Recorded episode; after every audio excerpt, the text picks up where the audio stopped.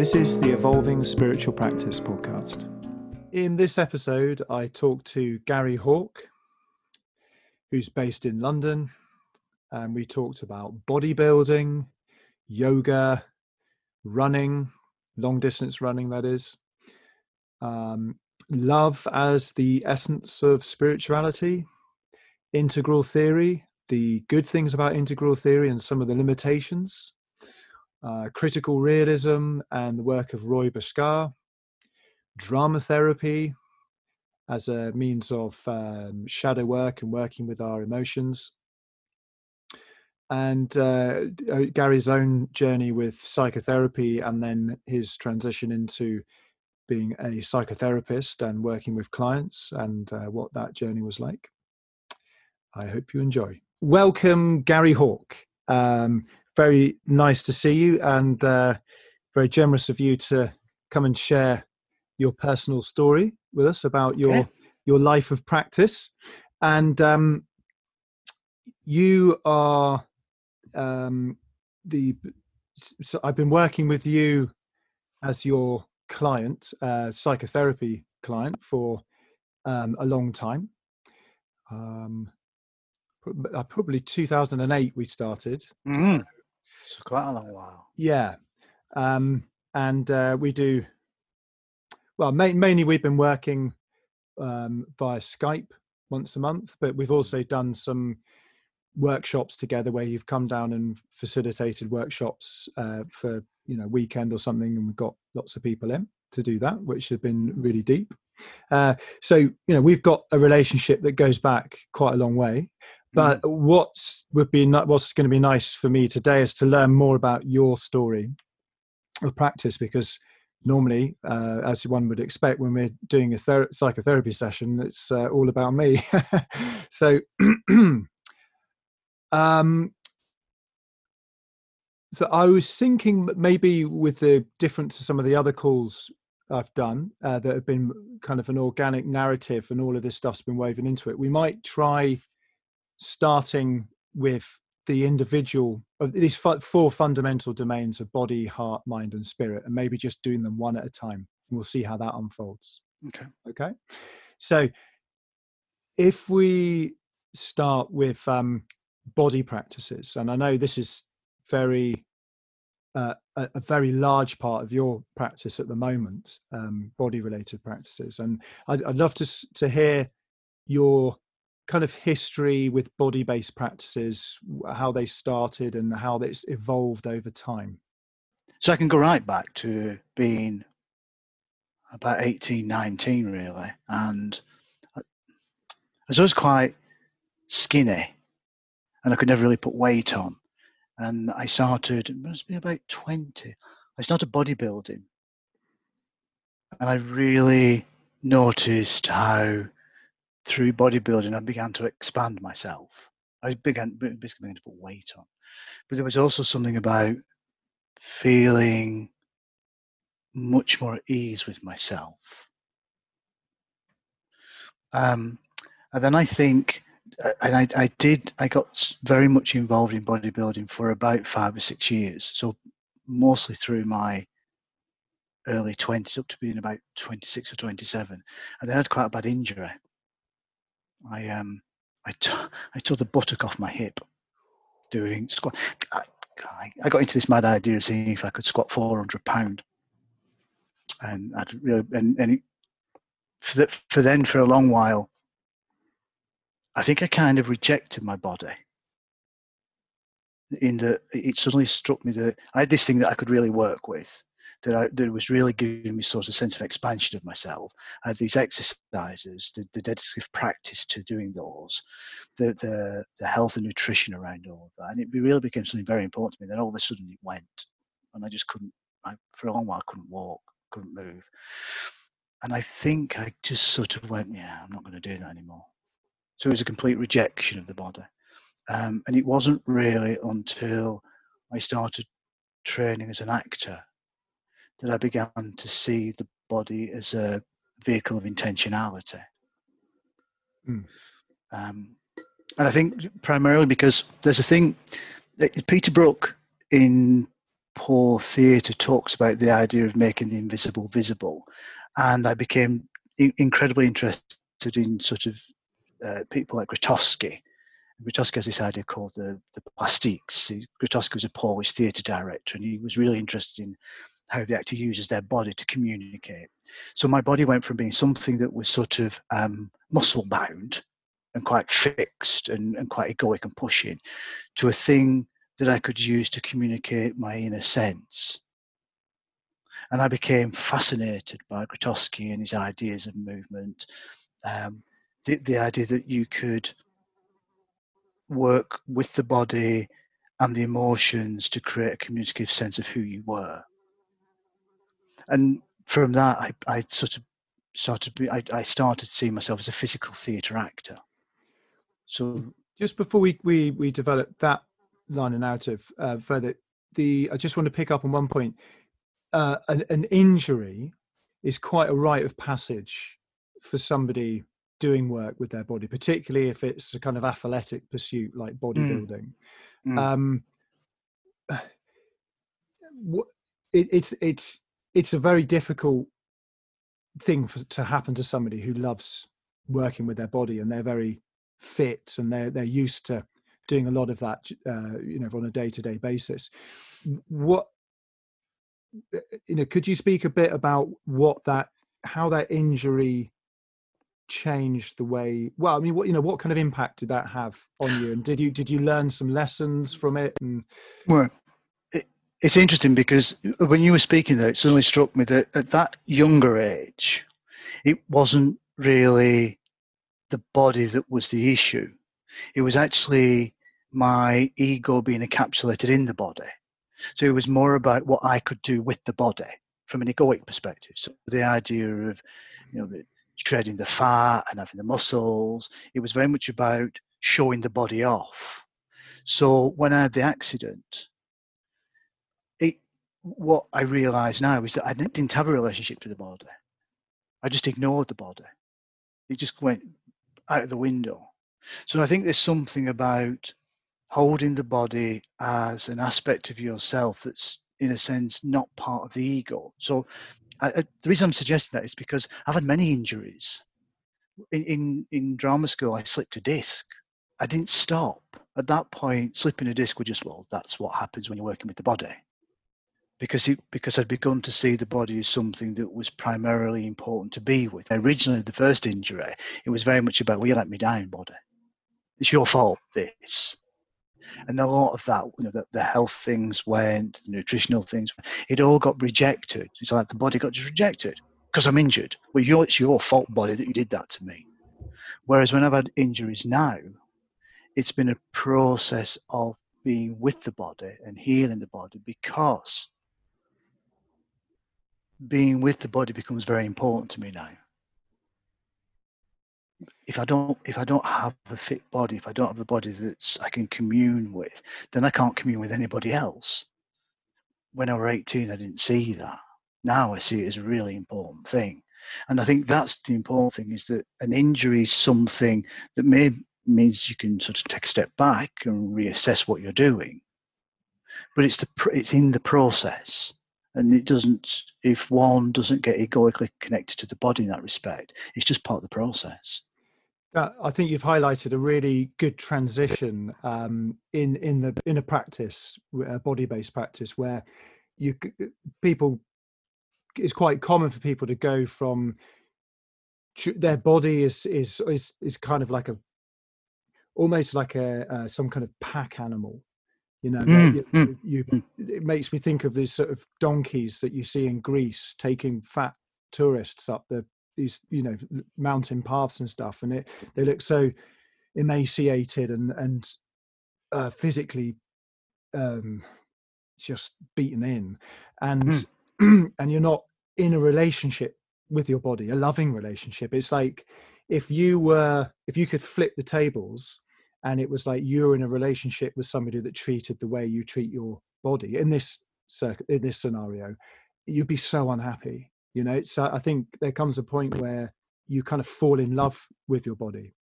um was i breaking up a bit there No, no, you're fine. Oh, no, you're absolutely right. And I, th- I, th- I think that's the thing. I think when when I started seeing the body as a vehicle of communication, then it became something initially that was important to me. So therefore, let's make sure that I have the, the communicative abilities in the body. So the dancing is a good thing, or uh, some of the other work that I've done in, investigating drama. All those activities were all about letting the body speak from itself. So therefore, now I have to think about what do I need to do with my body to ensure that it's in its optimum condition yet at the same time recognize that as I'm getting older, I'm more susceptible to injury. But it's just part of being in a relationship. And sometimes you sometimes relationships are not good, sometimes they are good, but it's still the mm. relationship there. Was prior to that, there was no relationship. Yeah. So that when I hurt myself, I went I remember recall going back to the gym and wandering around and went to pick a weight up and realized that I couldn't pick the weight up of the weight that I picked up before the injury. And I kind of, no, I don't want to do it anymore. And that's the egoic thing. Yeah. So we're, we're now, you're, you're doing, you're at drama school. Uh, drama drama school. And yeah. um, at, at drama school, of course, it's drama school. So you, you're doing lots of different activities. Um, and from a physical perspective, it's dance. Uh, I did all the jazz dance and contemporary dance, and, and I'm building up this notion of what it means to be an actor that's physical. So I'm becoming really interested in things like Grotowski's work, and I'm becoming interested in Peter Brook's work, and I'm becoming interested in Steven Berkoff's work, which are all the sort of theatre producers who are thinking about the body as a communicative thing. I start becoming really interested in yoga and I think I practiced yoga. I, I, I, sort of practiced hatha yoga, and primarily with sun salutations with extensions. And I did that for, dear me, I, I did that for about ten years. And because I'm, I have a bit of an addictive nature, so I did that almost every day for ten years. Um, and I think at that point, what I gained from yoga, so this is probably right through the 90s, really I think when I sort of become, started becoming interested in yoga, it became uh, being with the body in a subtle way. Yeah. Whereas prior to that, everything had been quite, um, it had been heavy work. The dancing was heavy work. Everything was sweaty. Everything was about pushing the body and, and really placing a lot of pressure and stress on the body. Whereas yoga suddenly became this thing where the body was this kind of subtle thing. And that really gave me a, a much more grounded sense in my relationship to my body is something that could be tender. Was prior to that, it's been very aggressive. Um, and then, of course, then integral theory starts to emerge for me. And at that point, the body starts to become slightly different in a way. It's not just a physical thing, but it's kind of a thought based thing as well. So there's a sort of, I become much more interested in diet. So it's not just exercise now, it's things like keeping the physical body healthy. Whereas bodybuilding is very much about, it's all about getting the proteins in. Whereas there was a shift in a sense to um, thinking about diet in a way that would able to maintain that subtle relaxation that yoga gave. And then integral theory, of course, starts to ask you to think about the body in slightly different ways. So the idea of subtle bodies and causal bodies and gross, all that kind of spiritual dimension. But prior to that, it had not really been there. It's not fair to say that I, I come from a family that was very religious. So the notion of spirituality runs through all that but to think about the body as a spiritual vehicle really starts to emerge when I start into the early 2000s, really. It's definitely not part of the um, the t- treating the body as sacred uh, is definitely not part of the Christian mainstream tradition. Uh, as far as no, I've as, far as I've encountered it. Uh, saying about you know you were well, coming it, you were coming from this uh, religious back you know. Mm, mm, mm, mm, I, I, think from the the Christian tradition, really, the body's very much been something that you eat. No, they, they, they talk. It's, it's, the body of Christ. What there isn't in, or, or my experience, of the Christian tradition, is that the body was something that you had to get away from.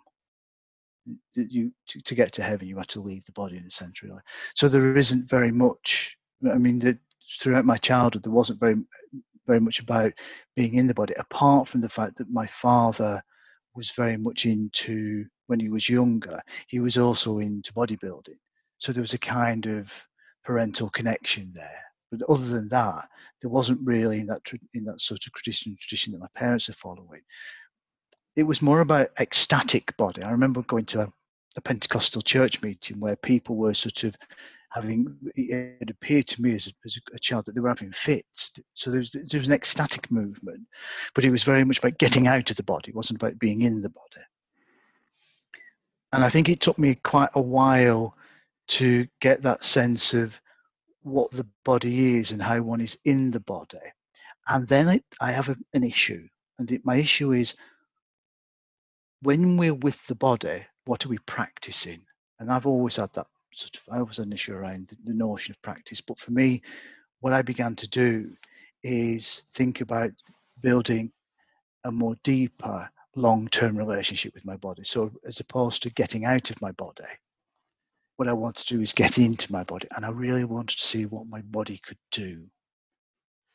Yeah, and that's and so what integral theory brought forward, and and also um, the George Leonard uh, integral transformative practice did is it began to talk about different ways so that the, different ways in which you could work with the body. So the kata the, the integral life practice as a kata uh, integral transformative practice as a kata and it's just a series of movements. Or i think i think kata means dance doesn't it or flow so the idea there's a series of movements that you can practice and you can bring multiple things into them. So i did that again. I looked at the kata and did a lot did the kata for many many years and also running integral life practice groups meant that we were doing the kata and I was training people in doing the kata and I really learned the kata and became very uh, efficient in doing the kata. M- m- the muscle memory was so good that I could just do it anywhere. Yeah. Um, and I think, but then I started, I have the, the, the issue of starting to become slightly disillusioned with integral theory. But then I the next thing that happened to me is that I suddenly realized that I was going to be 50. And what does that mean for somebody who's 50 and their body? And how does the relationship to the body change as we become older? But not just how does the relationship to the body change as we become older, but what's the mental space that we have about the body and what's the social message we get about the body when we get to 50 and I, in myself, decided I wanted to challenge that. And so I did something I've never really done before, which is I started running. And I ran, and I mean, I've, I've run marathons, I've run ultra marathons. What I wanted is I wanted to really see what would happen to my body if I ran, but I took all the other things I'd done, the subtleness, the use of the weights, the use of the yoga. If I if I thought about bringing all those things to the running, could I sustain running when it would become much more challenging to avoid injury? Hmm. Uh, and that's and really, I mean, we're, we're seven years in now, and running has been my main physical practice. I, I went back to using weights because I wanted to sort of structure my muscles more. But what I found about running is that you could lock in the other practices, the other dimensions of an integral life practice. That you could create an integral life practice that was predominantly structured around running.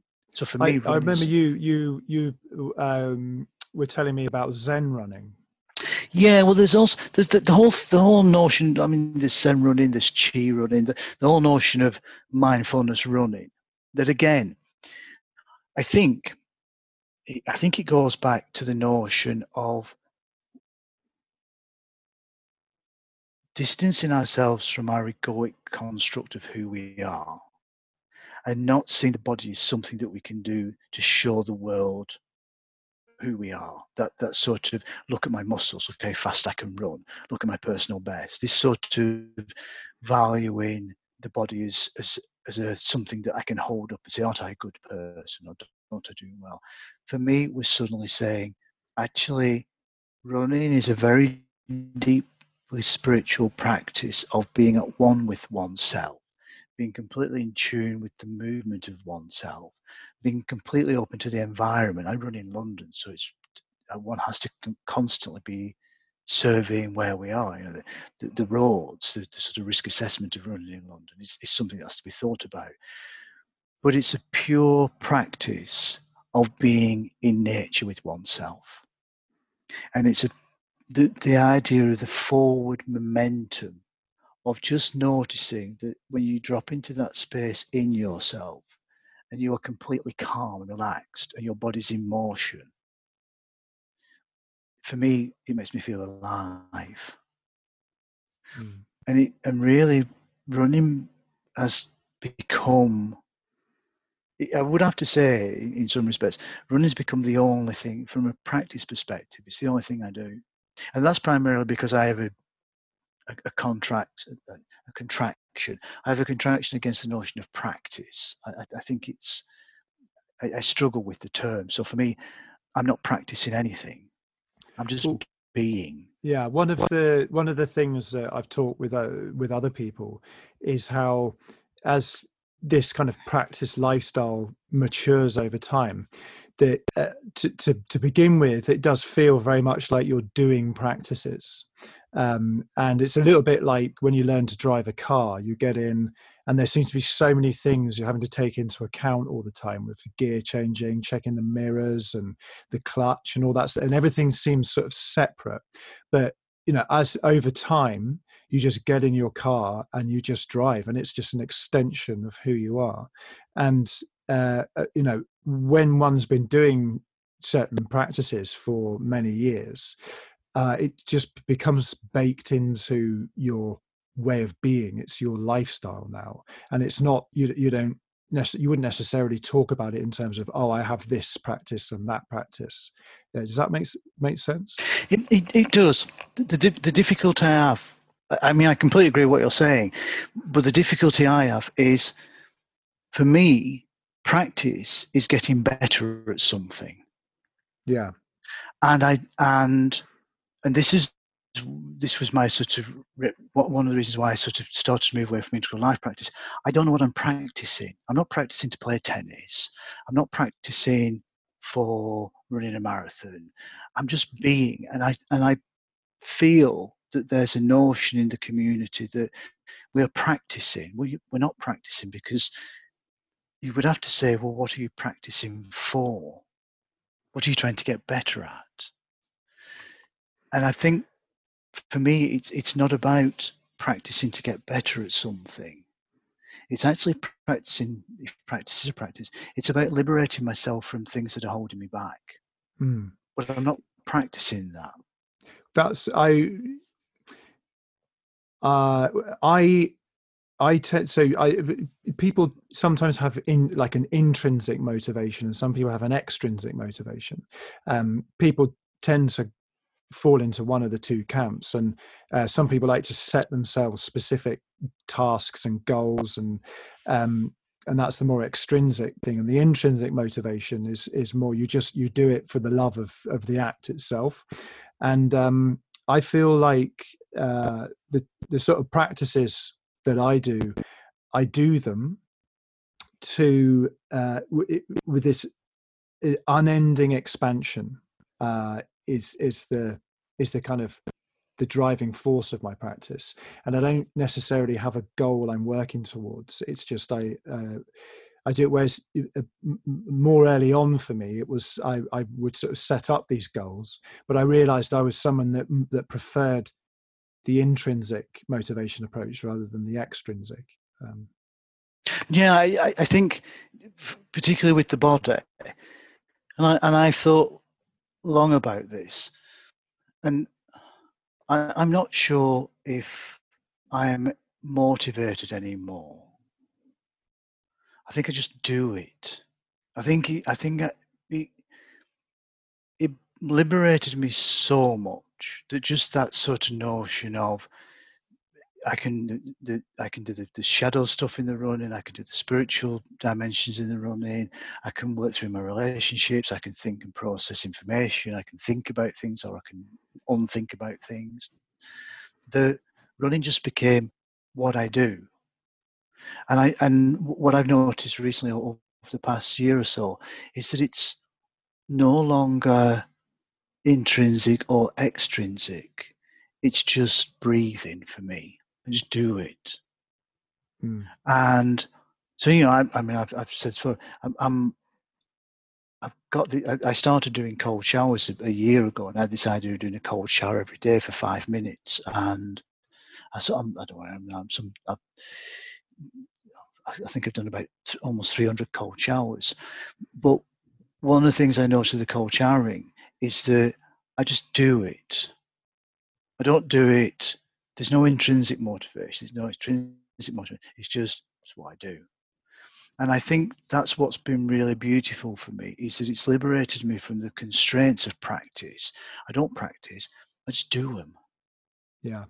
With that, I'm just thinking of somebody just starting out on some kind of practice journey, hearing you say this, and, and they might be saying, they might feel, oh, it's easy for Gary to say this because he's been, you know, doing this practice for, um, uh, you know, 30 years or whatever, and uh, he's got to the place where it doesn't feel like a practice anymore. You know, do, do you feel people can start from that place, or is it is it a place that one gets to?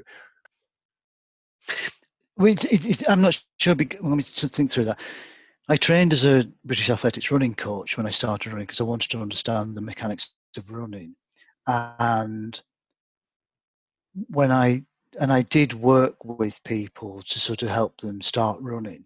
And one of the things that I used to say at the beginning is what we're going to do is just run and see what happens. The what the important thing I think in practicing is to start with the feel of it. What does it feel like? Where where does it land for you mentally? Where does it land in your body? When when you after the event and after the exercise or the practice, what are you left with? Really get a sense of how does this feel in in me? How does this sit in me? And in doing that, is it something that I want to pursue? Do I want to begin to dedicate myself to that, and that might be the intrinsic motivation. I, I think uh, it's it's when you love something, it the, you have this natural affinity for it, and you you just want to do it because you love it, and um, that's quite I, what you're saying is making me think about that. That you can kind of you can try out different practices to begin with but it, and and actually just feel like what does it feel like to do it? And is there the possibility of falling in love with that particular uh, thing you know over in long term? Yeah but he, but i think it's a bit like building a relationship. Uh, the what what i th- where i think i went wrong is that I didn't build a lasting relationship with something. I went out there and said, I want that as quickly as possible. So when I took up bodybuilding, it was very much about I wanted to be four or eight stone. I wanted to be 14 stone. So I worked really hard to get to being 14 stone. And of course, stupidly hurt myself in a sense.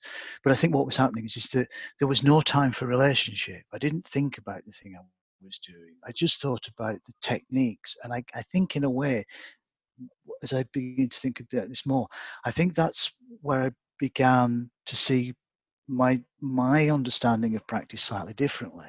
Is that in the practice of bodybuilding, I lost myself.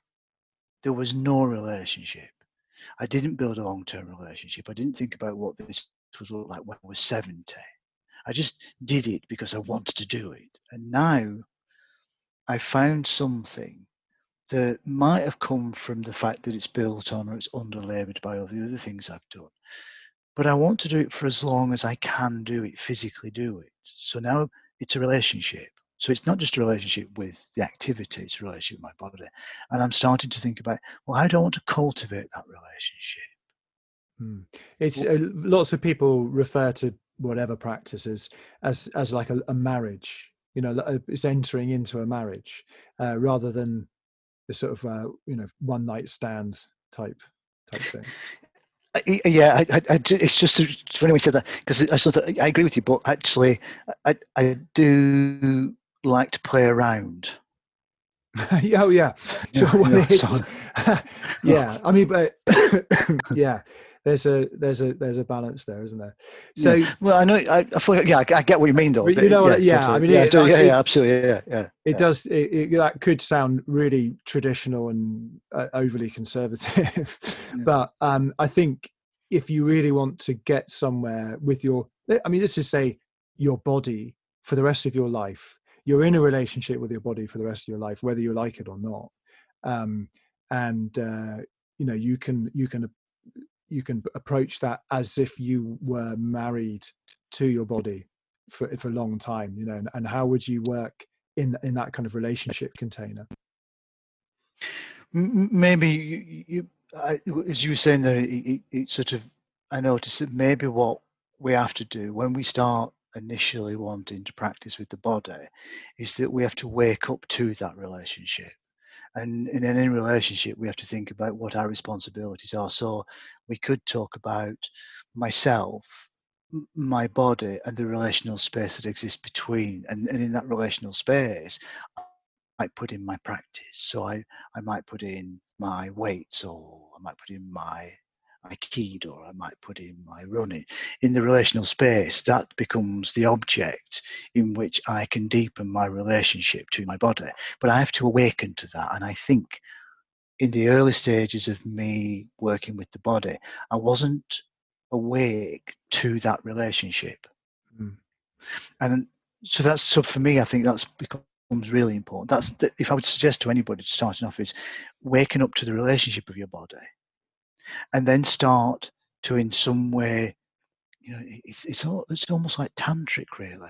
It's about worshipping the body and by asking the body what it needs and what it wants and also to think about the fact that it's not just the exercise uh, we haven't spoken about it but i did a lot of breathing. I've done all sorts of different sorts of breathing practices to get the breath into the body it's not just about physically pushing oneself. It's about getting the breath into the body. It's about yeah. slowing the heart rate. Yeah. Well, a, a, a, anyone that does any type of physical uh, work who is experienced um, and they've done it for a long time, they do tend to start talking about the breath a lot more, um, whether it's uh, you know strength training or mm, uh, mm mm. running, um, mm. y- yoga. It's mm. in a way, it's almost like focusing on your. In the early stages, you're learning the actual form of the activity is taking up so much mental uh, processing power. You can't you can't focus on your breathing at the same time because it's all it's just too much you know but once the the other stuff becomes automated a bit you you can then sort of bring your attention to the more subtle things like breathing but you one might reverse that side because in running running i i think running has to start with the breathing i i think that particularly the, the, that the, the way in which I, do it, it, it has to. Um, okay, it's interesting. I've just noticed I've said something different to what I was thinking in my head. But I, I think when I did the running coaching, the important thing was to ensure that people were breathing properly. Yeah, because the, there is a. If we get caught up in the do it just doing the technique we forget that breathing is part of the technique. And the I, I once remember, it's a story that I once remember train. I, I, was training to go into a competition in in, in the eighties, a bodybuilding competition, and I was training with a guy who, when he breathed, when he did his weights, he had this incredibly beautiful way of breathing, but he never made a noise. And I, I, I used to go to a gym that was a, a proper bodybuilding gym. So he'd be grunting and groaning and screaming and shouting. He never made a noise. He was just really quiet. It, and but he was shifting a lot of every weight. And I said to him, "Why, why, why do you not grunt? You, you don't grunt like everybody else." And he said, "I don't grunt because I'm saving my breath." yeah, yeah, that's interesting. You know? Yeah, that's, that's... And, and and he wasn't a spiritual bloke. He just knew instinctively that if he wanted to move a weight, he needed to get the air into his body. He needed to get power into his body to push it and grunting and groaning lost him that energy leaked out of him. And i think that from from a perspective of working with the body i think one starts with the breathing so that the technique then can be built on the underlaboring of good breathing. Yeah that's that's good advice. So shifting our attention now to um, some uh, heart practices. Um, you know, by by heart, I'm sort of talking about psychotherapy, um, relationship work, those kind of things. Oh heavens! yeah, we're I'm here. We're, uh, we're, we're, in, we're in the jungle now. Yeah, if we really could sort are. of rewind the tape back again. Oh, um, gosh. You know, when did that that kind of awakening thing happen for you? it's funny. I, I I've been thinking about this, and I I see. I want to go back as far as I could. When I was a child, we had a next door neighbour who one afternoon he was sitting on the, the garden wall he was reading a book and i went and he was a good neighbour and we, he was well known by everybody around and things and i went to ask him what book he was reading and he's reading a book about out of body experiences and wrote to this book and i became fascinated by the notion of being out of the body it, was really early childhood and my parents had become as they became more and more religious my father was very good about allowing us to read things that were anti-Christian. He always believed that he used to say that you should know your enemy. And I read a lot of read a witchcraft books. I also read a lot of Taoist books, and I really began very, very early on to really get this sense of an inner landscape that, in some way, was creating a sense of me. And it's always been there and i've been fascinated by it, the idea of the inner landscape that that represents me. Um, and when i started training as an actor i've really struggled a lot trying to break free of that northern working class structure in in a cosmopolitan place and i started doing some therapeutic work there about just developing the notion of what it means to be confident. And then I, I noticed that an actor becomes somebody else, and that there's something in the notion of an act becoming somebody else that must mean that there's some techniques that one can use, therapeutically speaking, to get to know yourself better and it's what stopped me acting that I began to become really interested. Initially, I, I was fascinated by, by cognitive behavior therapy and the notion of repositioning thoughts to see the world differently. And I did a lot of training in cognitive therapy. I, I went to university and did some teach training in it. I worked for about 10 years working with people who were it, the term was this gone third sector or disadvantaged people. It was the old term, but it was trying to help people gain more traction on their personal value. And I think I just became fascinated by what my personal value was and my depth into my personal value. Um, and then I then got the opportunity to train as a drama therapist, and that's where I, I get into the real deep heart of my own particular journey that yeah it wasn't pleasant. I spent three years crying. Um, my, my my drama therapy training was predominantly in ritualistic theatre, which took back, which came from you know, that. But we go back to things like Grotowski and Peter Brook there, and it was very much embodied work. So there was a lot of physical work, and there was a lot of um, it's quite Jungian nature. So we did a lot of things like Paul Rebillot's Hero's Journey. We did a lot of um, Gabrielle Roth, Five Rhythms Dancing. Um, we did a lot of shadow work. We did a lot of personal drama based on our shadow work. And I basically spent three years wandering around my shadow. Yeah. Um, really getting to know the darker side of myself. I, you know, and also, of course, in getting to know the darker side of yourself, there's the lighter side of yourself as well. All those things that are repressed about myself. And it wasn't pleasant. I, I, I can't for a minute suggest any shadow work is ever pleasant. Well, how, how I just wanted to ask, how did, how were you brought into contact with those shadow elements? Because you know, quite often you know, the shadow is an unconscious part of ourselves, and we can't necessarily access that through our own effort, and we need. Um, well, that's why I've been working. You've been a, psychotherapist helping me access my own shadow in a way that I can't do it myself. Um, you know, what, what, how did that happen for you? Um, so the, the, the starting point it is to find a practice that removes barrier. And um, in my training, so Grotowski, the Polish theatre director Grotowski, had these set of exercises called the exercises plastiques. Plastiques, yeah. There's another one as well, but I can't quite remember what that one is. But basically, he wanted to train his actors to remove their ego, and the exercises are done very intensely over a long period of time to the point at which you exhaust yourself.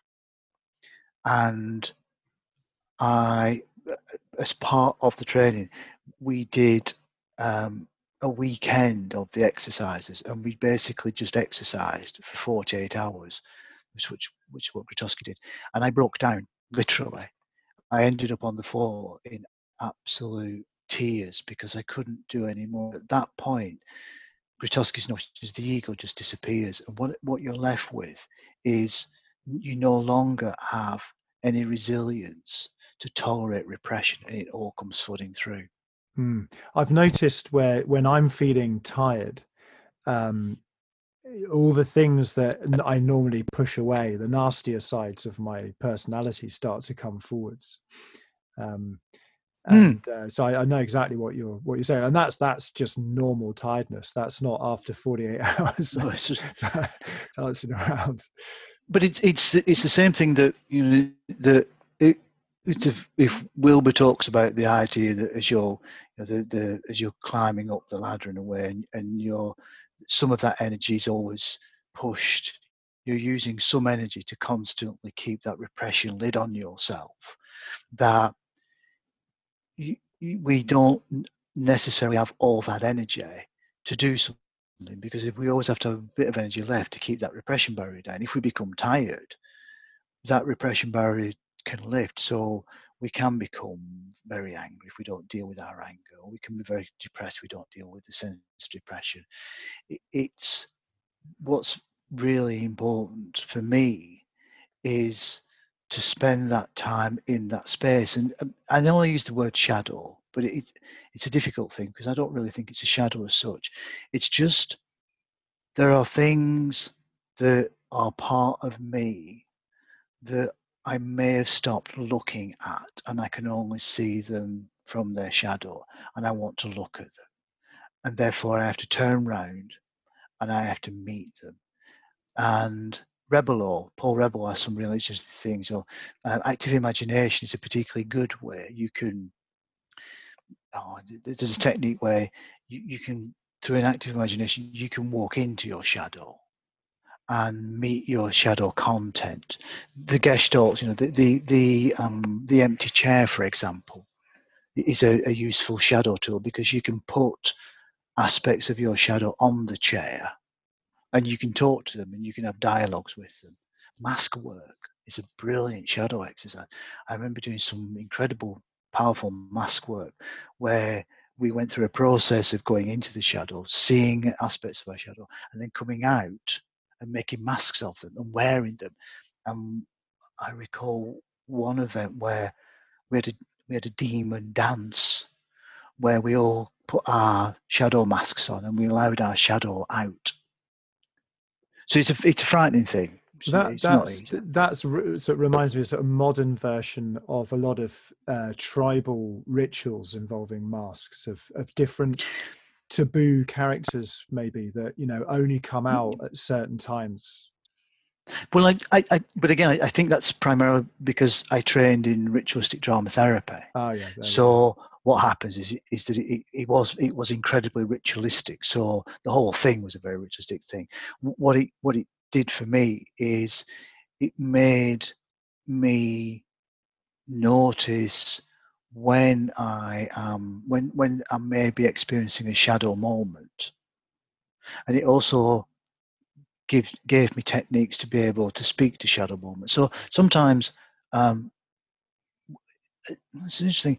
I used to find that what I could do is go on the treadmill and let my because the treadmill's a safe place and I didn't have to think about where I was running. I could get on the treadmill and I could shadow run on the treadmill which is that I would allow a shadow aspect of myself to inhabit my body and take over the running. Wow. Um, so I, I, could do things like um, resentment. I, I, it's very good. Quite, quite running, running with it. So just allow resentment to be let resentment run, or let anger run, um, uh, let fear run let the murderer run. It's really it's quite good because the tread because the treadmill's safe really. Yeah. But but because I had that sort of I have that drama background, so I, I have the acting thing, and then the third thing on top of that means that I could allow these things to be embodied. Hmm. And that, that, that's quite funny. I don't know what it looks like in a gym when I'm running. yeah. So I'm, and, and because my work primarily is in supporting other people, exploring that you know the the regions of themselves that are there, but they don't. The, you know, it's like the road less travelled, if you will. That I'm not. They're not travelling them. I, I spend a lot of time thinking about it. I spend a lot of time reading about it. I spend a lot of time noticing it. Uh, yeah. So, to, so to, it, it, it's big. It becomes quite a powerful aspect of my life now. And you, so you you started working with with clients online uh, in about 2008.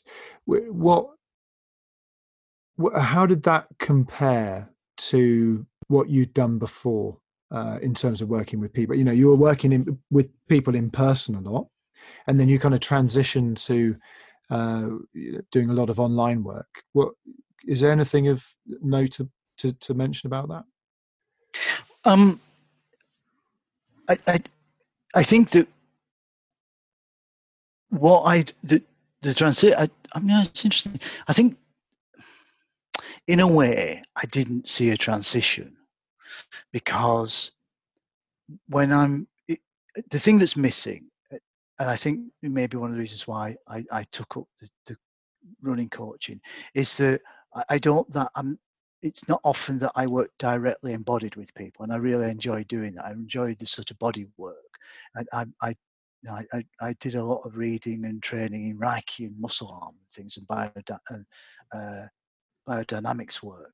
So that's and, and doing sort of breathing work. So that I miss doing that because I, I really enjoy doing that but I think somebody once asked me the same thing, and I said, well, we are when we listen to a radio play, the drama takes place in our heads. The acting, we just hear voices, we create the landscape.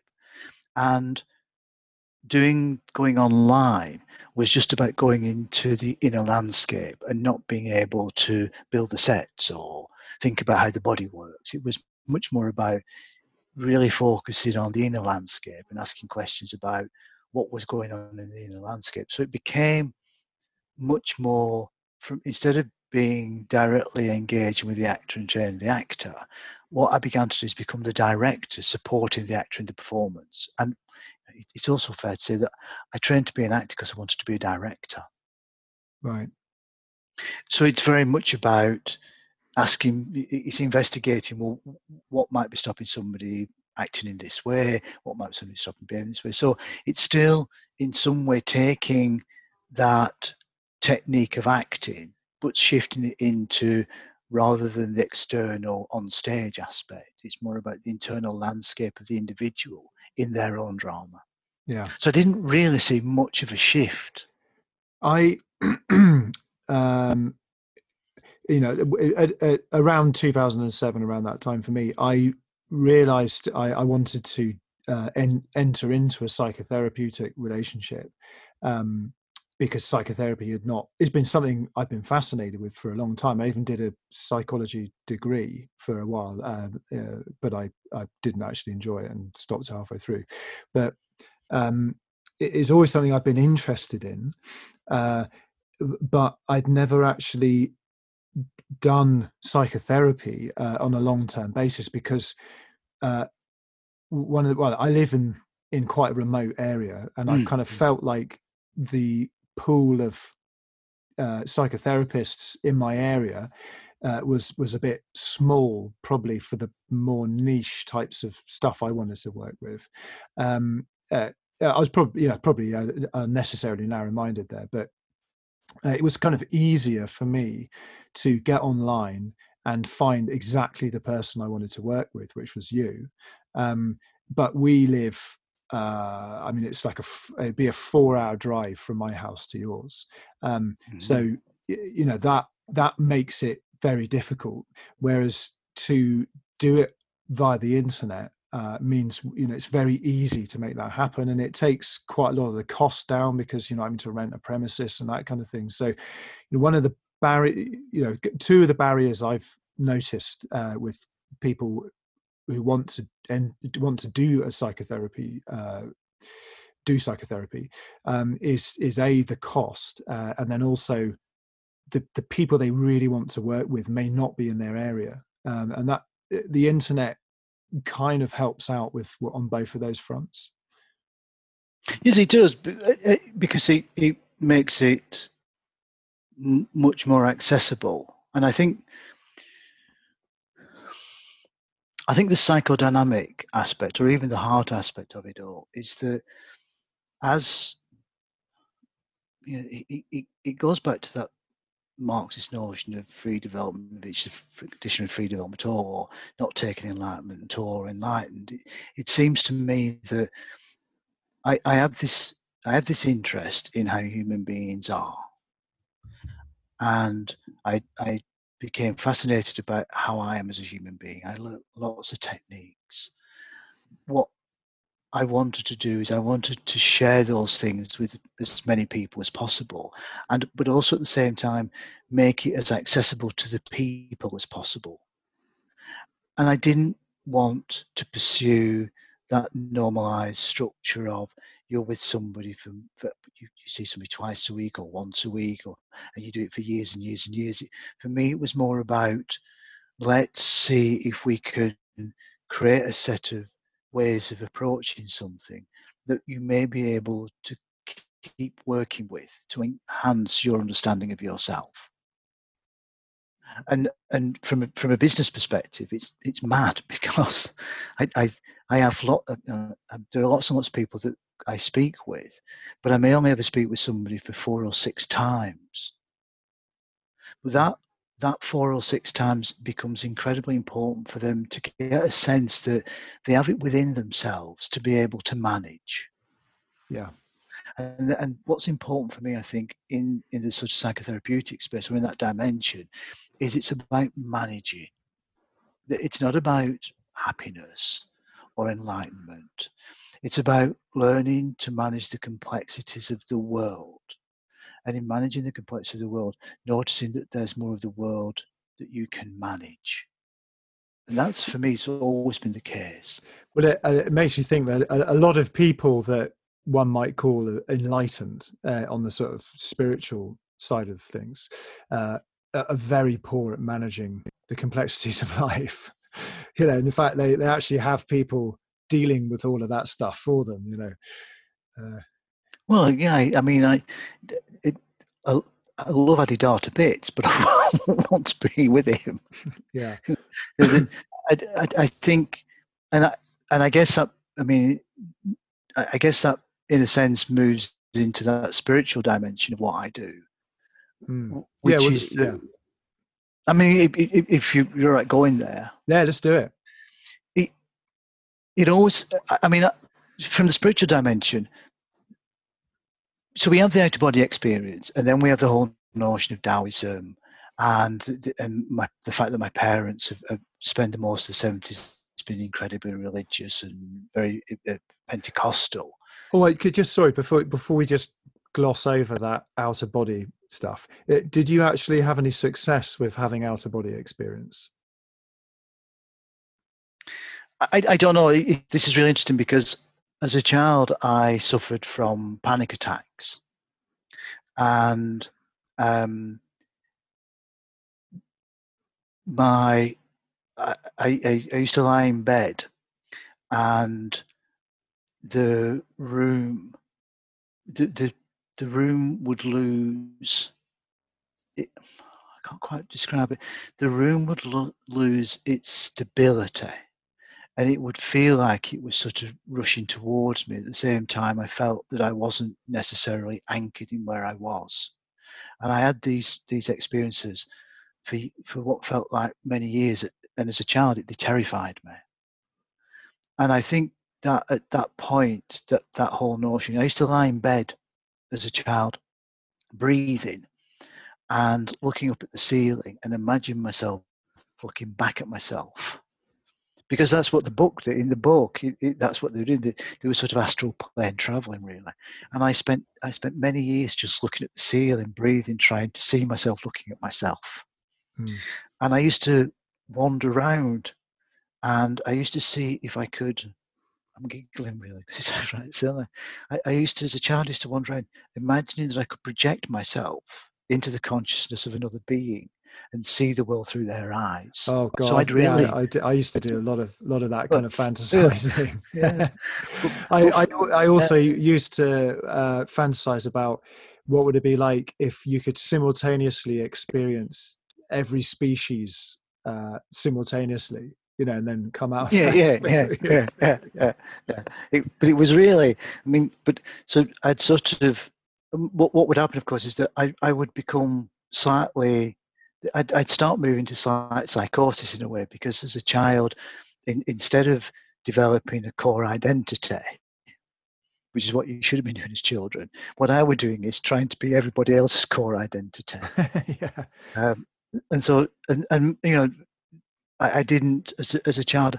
I, I didn't speak until I was three years old, so it's quite clear that there was something about wanting to maintain that inner world for as long as possible. And then when I began to manifest in the relative realm, I, I, I wanted to be somewhere else. And it's always been, that's a, that's a theme that runs through my entire life. I always want to be somewhere else, and I'm always interested in what's over there or what makes that thing work. That's fascination mine. But it, so spirituality becomes it, it's it's it becomes a thing that's not important in my family. It's just in the family. So we have we go to church. My parents have Bible readings. I've been baptized in the Holy Spirit. in a pool in Filey in Butlins. I mean, wow. you know, I, you know, it's literally. Eh, I mean, I, and that and that was I think it was about fourteen or fifteen when that happened.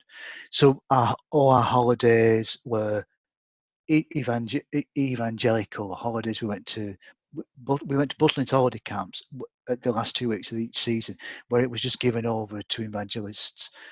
I, I, as a child, I was taken to see Billy Graham.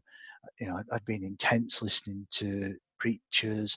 So, for a long period of my developmental structure as a child, spirituality just became the thing that you did.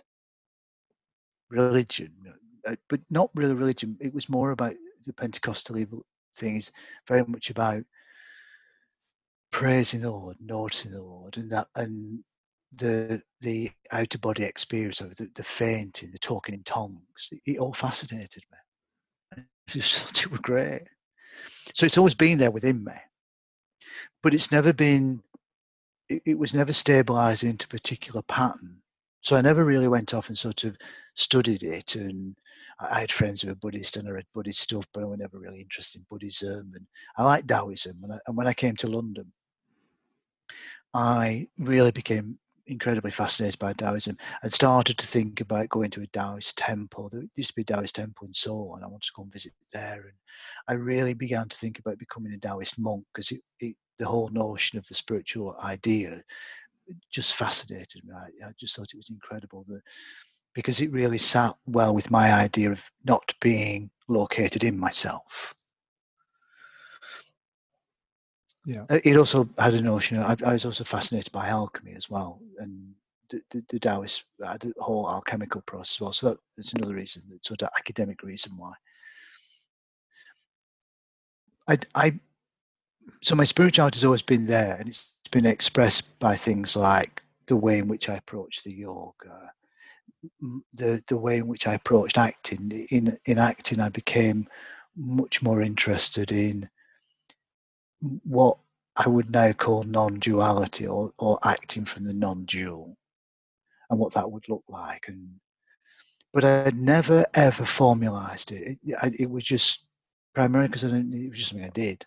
Um, when integral theory and integral transformative practice comes on, of course, there, there, becomes a much more formalized way of doing, or what we might talk about practices. So we talk about meditation. So I don't like med- I don't like sitting in a in a posture. I've, never I've always found it quite uncomfortable. So for me, meditation was much more about being single focused on um, breathing or single focused on running or single focused on the exercise. It, it again, it just became something that I did. But I had a prob I had a major problem with the whole notion of spirituality, which was this thing that you had to try and attain, this non-dual space that you had to try and attain. And I used to get really annoyed, annoyed at, is it Sailor Bob? Sri Bob think, why, why can't I have that experience? Why can't I have that Satori experience? Why can't I do it? Why can't, and, I used to get really annoyed. I'd do all the, I'd be breathing, I'd be meditating. I think, why can't I have this non-dual one? Why can't I awaken? And, and one day I just thought, maybe you're already awake. Mm. Maybe you just, that's it just maybe you're just already awake. I, I, th- I think it's that's a very common story that uh, that this this this kind of uh, spirit, you know, enlightenment, spiritual uh, spiritual beingness uh, is so often set up as an external goal um, and uh, I'm thinking of the the Zen ox herding pictures, uh, which is a mm. series of pictures which depict the path of meditation. And you know, so you start out kind of seeing the the the the ox, which is the the Zen, uh, you know, the enlightenment, and then you start sort of uh, taming it and then riding it and then you all go off into, into the mountains and everything turns into formlessness and then it kind of ends up with this big fat happy guy coming into the town with a bag full of sweets giving out to the children and um, it, uh, some people and some uh, religious traditions they they the spirituality is always something which is outside of yourself which you're sort of it's moving towards but it's like on the ever receding horizon. You never quite get there. And one of the for me uh, when i came across ken wilber's integral theory. Um, and of course you know he's not the only one who's done this integral stuff lots of others. But one of the things which really changed for me was uh, the the notion the, the, the, this sort of conceptual framework around the first person, second person, and third person uh, dimensions of spirituality. And um, for, for, for, people listening who that might sound a bit abstract the first person is your experience. Uh, second person is in relationship to another person and then the third person experiences more of a sort of uh, objective um, out there in the world um, you, you, know with with with all of the other forces in the world interacting with it. And um, uh, so uh, you know I'd, I'd had this kind of third person and second person thing going on with my spirituality but the missing piece was my own direct experience and seeing and noticing the sort of what you might call transpersonal aspects of my own experience as it is. Um, and uh, so for me that was a big moment. Um, I'm, I'm, just sharing that because it, what you were saying kind of reminded me of, uh, of, of that. Well no i think it's true that i think that it, it is that it's the it's the notion that i what i began to question is if i'm a spiritual being then spiritual then the notion of spirit exists within me it's not something that I'm trying to reach out for. And also, it may it, it may not be this sort of shifting consciousness that all of a sudden I can see the network nature that's in nature. It may not be that kind of thing. It may just be that what it is is. Eh, I mean, I think it's the the, the Wilber for me really sums up when he said it's the simple sense of being. It's, a, it's just feeling a being, and in that real deep sense of being, I, I can feel a heartbeat, and it's not my heartbeat. It's it's some other heartbeat. I know my heartbeat because spent time listening to it when I've been running. But that spirit, spirituality for me, or that spiritual dimension in, in all in sort of integral practices, is about becoming more aware of that heartbeat and then saying, how do I keep that heartbeat strong? What do I do to keep that heartbeat strong? But it's not my heartbeat, it's the heartbeat of spirit. And what I began to realize is that spirit is everywhere. So then I have a responsibility to keep that heartbeat strong. And it might be that it's a commune thing. That I, I do in my local community or I do it with the world, or, but it's the sense in which I have a responsibility to keep that heartbeat strong. So then say to myself, well, what's what's my way? What how can I take on that responsibility? So the work I do is about helping other people hear that heartbeat and keep it strong. And I and I think there may there there is a deep if I did if I did a therapy session on myself, I'd say there's a deep reason for that, which is as a child, I was so enmeshed in religious doctrine of a particular creed that when it came to being spiritual, I had to reject them all.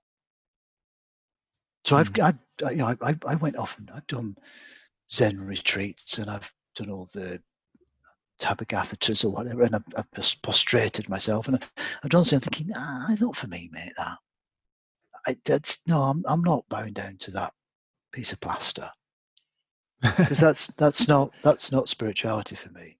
That's you know for me spirituality doesn't need a grand ritual of dressing. Spirituality just needs to hear that heartbeat. So you're the, the talk you were talking of of the heartbeat. Um, that might sound a bit abstract to people. Is can can you unpack that concept a little bit? I mean, I'm asking you to express the ineffable. yeah. Oh, all right, then. I'll, I'll, have a go. Um, so see if I can do it. Let me see. How how might I do it?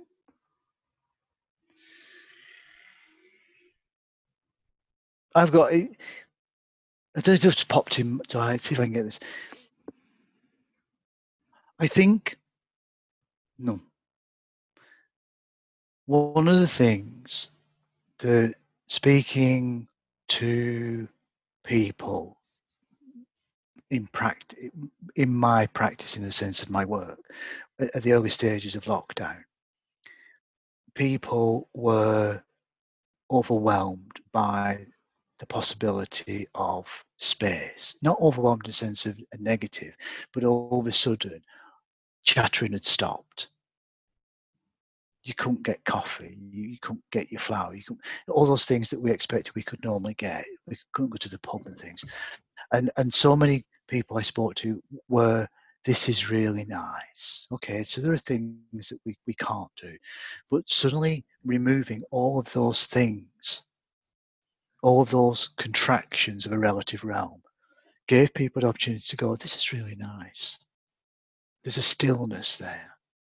And what they could um, and what they could speak about is really seeing things, really noticing things, really being awake to things because they weren't rushing around.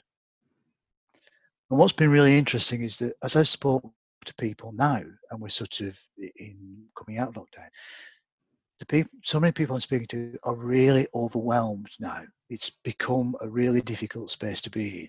That really what they're doing now is saying, I want congestion now. I, want conflict. I, I, I want something to take me away from this stillness. Now, if I sit really still now, my hearing expands and I can hear more. So it seemed it seemed to me that that hearing more of what's there is is I can I, I'm in a room now where if I if I really go still I can hear the wind blowing through the trees in the park across the way because there's nothing else. There's no noise around it. It's just the wind.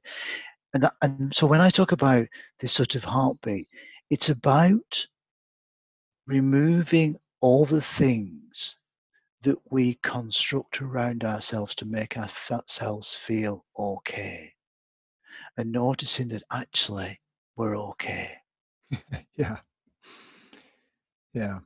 And it's that that's the okay and I, I i am aware that i am making a, a, a massive generalization because there are people that for many many reasons are not okay and I get that, and I get that there are socialist, socialist, the political, the ideological things that have caused people to really not be okay.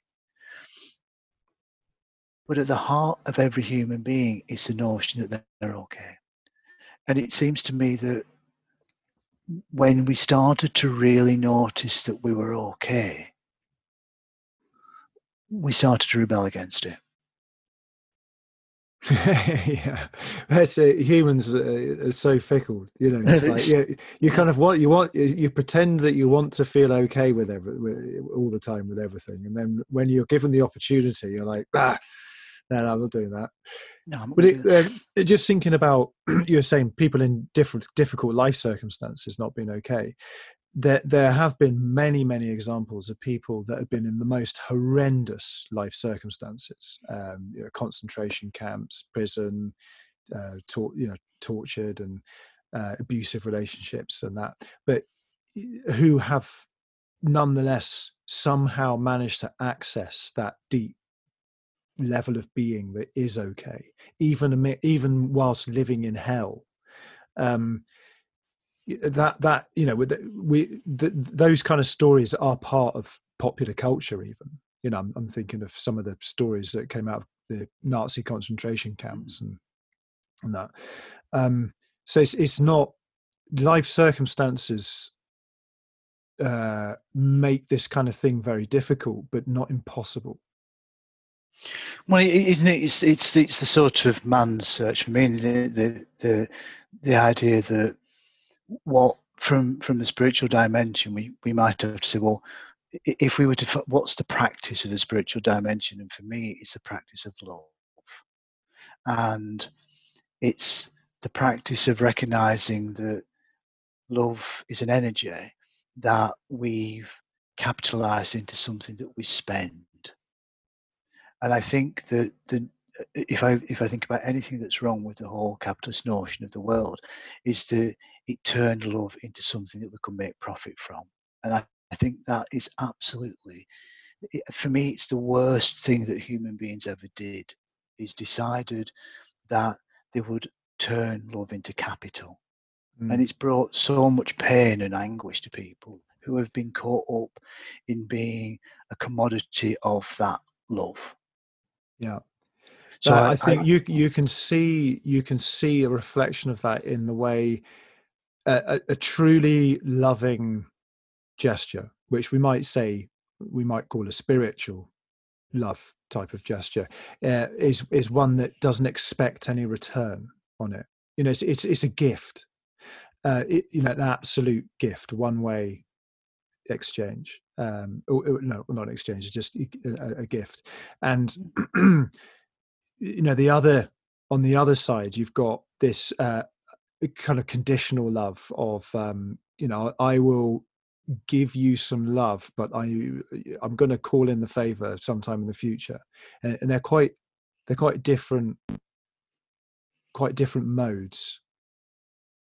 Well, it, it, it's it's when it's when we use our power of love and we we connect it to an object that we think will give us more love. So the idea is saying something like, um, I, I, I love profit, and therefore if I make more profit, then I'll have more love. But then I have to question the notion of, well, how am I going to make more profit? Well, I'll make more profit from the notion of producing something that can be sold, but I need to sell it at a reduced price so that I can have profit. So I know what I'll do. What I'll then do is I'll, I need energy. I need energy to make the profit, to make the product, to make the profit so I can get more because I love profit. Well, where am I going to get that energy from? Well, if I don't have machines to do that, I have to have another form of energy source. Well, is human beings. They're my energy source. But I, so what I'll do is because I love profit and because I love the things that give me profit, I will take human beings and turn them into nothing more than machines. I will dehumanize them for the very nature of my profit, and I'll call it love. I love profit. Look at, look, look at my big house. I love my big house. But that big house was built on the structure of dehumanizing human beings. And for me, that's the that's that's the tragedy of human beings is they took something that was pure that was there for us to create contingency with each other to meet each other to see each other as another human being. And it turned it into something that caused people immense suffering. And it's just i find it absolutely i don't know. It, it- well i do know. It's soul destroying Hmm. and for me, that's the worst thing that human beings can do with their inadequate understanding of love is to destroy souls of people. Yeah, yeah, yeah, yeah. That's really that's really really powerful, and and I and, and I think you know you've kind of defined the abstraction in a way that that I I, I can relate to. Um, you know, as uh, uh, it's, it is all about love, but there there's different types of love, and it's uh, having the being able to dis- discern, uh, you know, what we might call authentic love from and and a, and a generative love, uh, as compared with a with a with a with a type of love, this kind of twisted love, which is uh, ultimately destructive. I, I can, uh, for, for me, I, I, I, I, I, understand that idea of, of creating objects of love, but then for me, spirituality is about love, and it's about the energetic nature of love, and then it's about what do I want to do with that love? How might how might I want that love to show up, or how might I want to embody that love? So I, if if my spiritual practice is to make sure that I don't create an object for my love that then says that what I'm doing is I'm giving parental love. I, I don't think such a thing as parental love. I actually don't think there's such a thing as generative love. I don't think there's such a thing as twisted love. I think it's just love that we then create a notion of what kind of love it is. There isn't any kind of love, there's just love for for me. And it's about finding a space where it's within myself and then being really careful and respectful of that and ensuring that when it's shared with other people it's shared with other people so that they can see that they have it within themselves. Yeah. Yeah it's great. I love it. But it psh, so yeah no that's that's really profound it's it's it's a very simple definition of of spiritual practice or spirituality and it, it extremely pithy um, and um, I, I, think oh, it's, all, it's all contained in there. That's quite exciting. Nobody's ever called me pithy before. Pithy, um, so one thing we we haven't touched on quite is how how the mind our minds come into this constellation of, of our lives and you know, one of my one of my things that that that makes me a bit grumpy is um, the anti-intellectualism that is part of so much spirituality and self-help and mm. and and that and I, I, understand where that's come from because you know it's, it's so much of what we need to do uh, as a as a species is get out of our heads a bit more and reconnect with our body and emotions and spiritual beingness. Mm-hmm. Um, mm-hmm. so I, I, know why, w- you know, why that is uh, uh, happening out there in in the culture, but um, it's unnecessarily hobbling, uh, you know, people's growth. Uh, and and also you know if we were talking of love you know it's it's uh, it's it's one way of accessing love is is through the intellect and the mind um, so it perhaps you could speak a bit about your the, the life of you, you your mind your relationship with your mm-hmm. with your thinking and and how how that's changed over time and if if there have there been particular moments where certain theories came along that showed you new things uh, which you know took you so far and then you know something else happens and it yeah just a little bit about the, the your journey. If if we talk about mind as a, a processing of ideas I, I didn't have a mind for a long while. Um, I, I didn't have wasn't didn't particularly enjoy school, wasn't particularly good at school, and really just when I left school, I wanted to be an actor.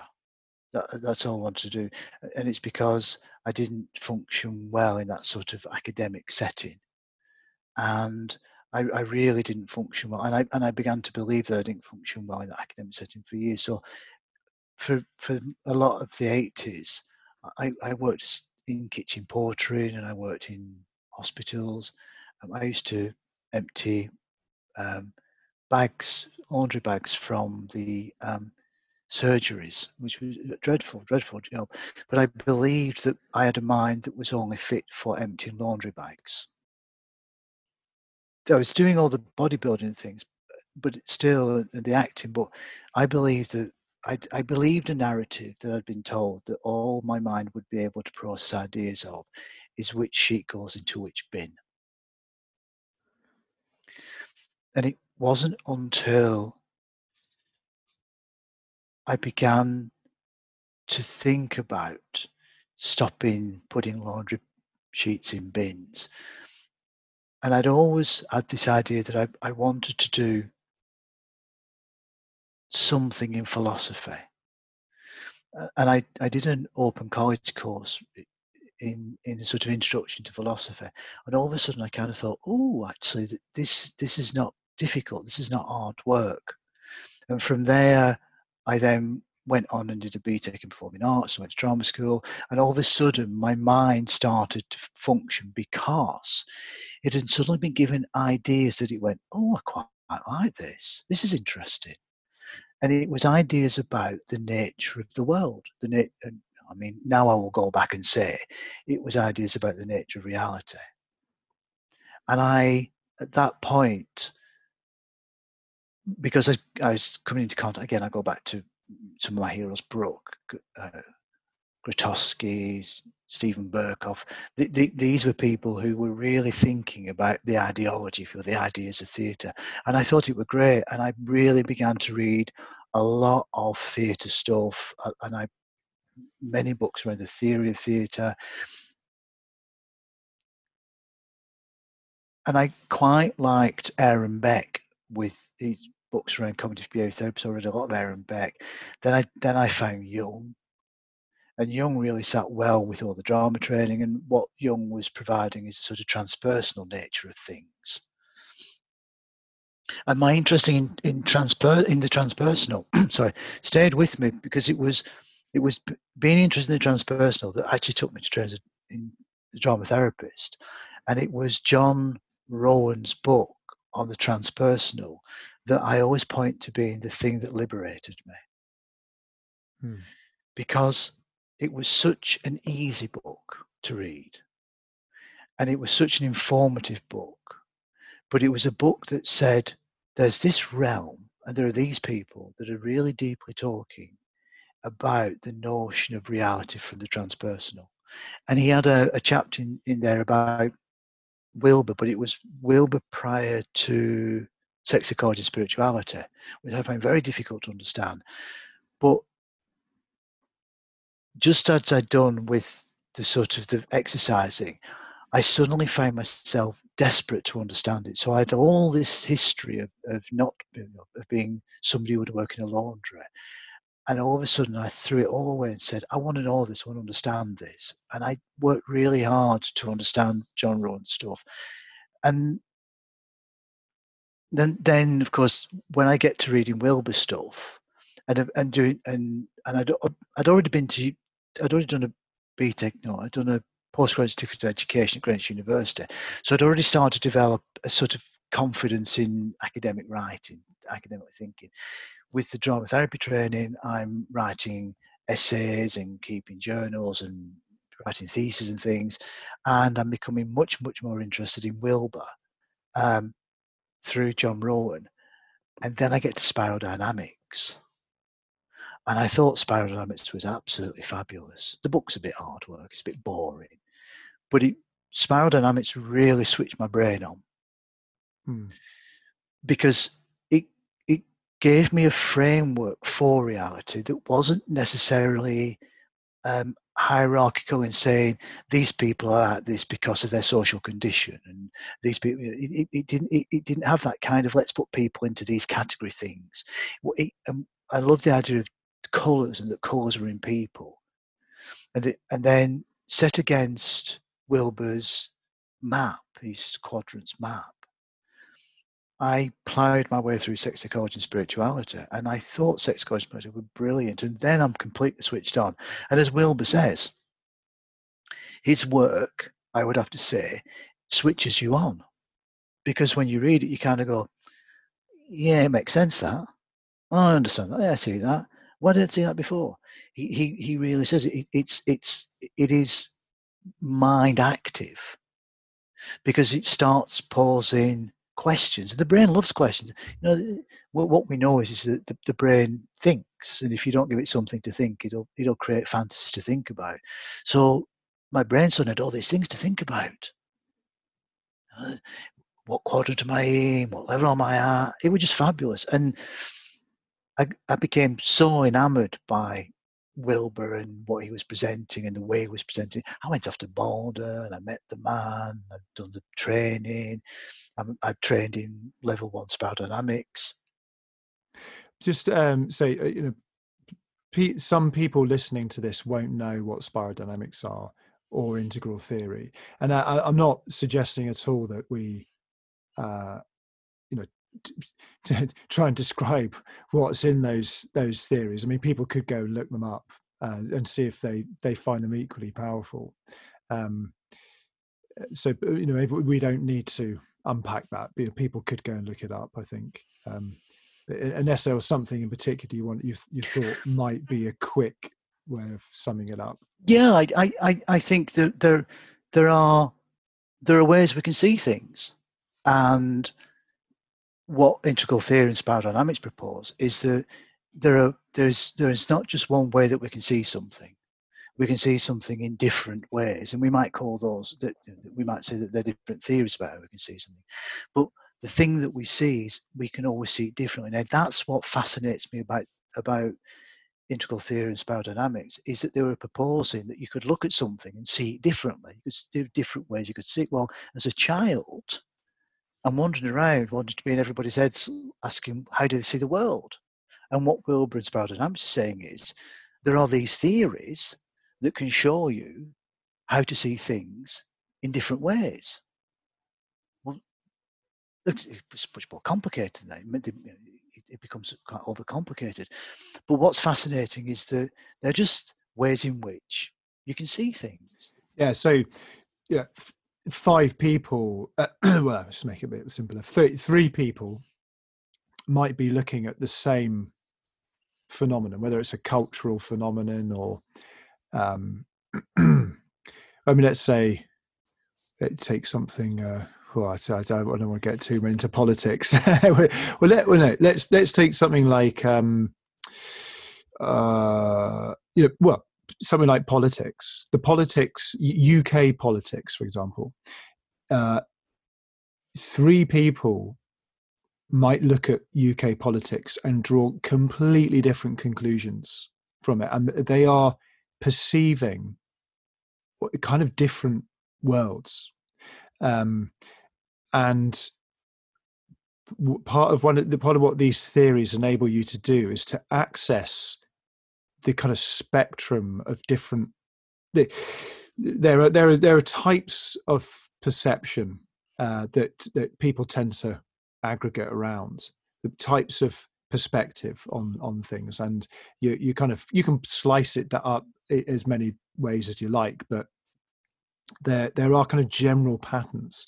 And once you can understand how uh, you know there's across this spectrum of ways of perceiving life or you know anything um, you, you become more fluid and it, and it, and it relates to this thing of, of love that you can it's it's a very loving act to to truly enter another person's perspective and see the world mm. through their eyes absolutely yeah. and uh, and it also it, it's liberating for you because it it gives you this fluidity uh, to deal with it, it kind of comes back to complexity again that this is almost at the heart of the complexity of human life is that there are so many different ways that people perceive the same things.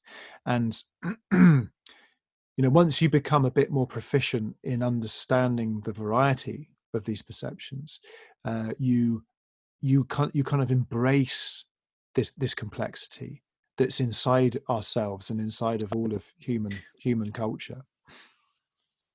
Well you what what, what you do is you you remove fear of the other yeah so that if I, I used to describe it like a lemon. If I put a lemon on a table, somebody might see it as they might see it for its nutrients. Somebody might see it for how it was capitalistically produced. Somebody might see it as I reckon uh, uh, that they went and bought it with their partner, and somebody might see it as a, as a, a wonderful recognition of the of nature. So they may may all see it differently. What's beautiful about things like like the, the integral philosophy, if you will, and which we can drop spiral dynamics into, is that it says these are real views. These are real ways in which we can see something. And therefore, if we then get in traction on the different ways something can be seen, and we accept that the individual is seeing it and we understand how they're seeing it and why they're seeing it in that way, there is no conflict now. I accept their view. It's not my view, but I can give space for their view. And in giving space for their view, I expand my view by including their view. And hopefully, they include my view, they expand their view. So, what we're doing is we're increasing our capacity as human beings to interact with each other. Yeah, I was uh, thinking of the politics again.